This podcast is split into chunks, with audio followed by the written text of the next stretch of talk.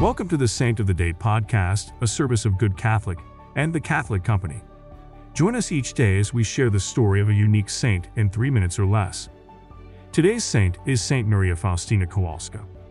If you've ever prayed the Divine Mercy Chaplet, you probably know that the prayer was first given to this saint.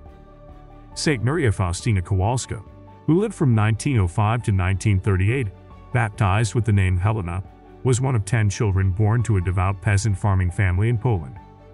She grew up during the tough years leading up to and following the First World War and received little formal education. She worked as a poor housekeeper before following her religious vocation at the age of 20, entering the Congregation of the Sisters of Our Lady of Mercy in Krakow. There she was given simple, humble jobs which hid her deep interior life. St. Faustina was graced with mystical visions and revelations from Jesus, as well as her guardian angel and certain saints. Jesus gave her the mission to proclaim his infinite, powerful, loving mercy to the whole world, especially to hardened sinners and those facing the hour of their death. St. Faustina, as Jesus' secretary and apostle of divine mercy, faithfully recorded these messages in great detail in a nearly 700 page diary. Included in that, she was instructed to have a painting made sharing the image of divine mercy, now famous throughout the world and found in many Catholic churches.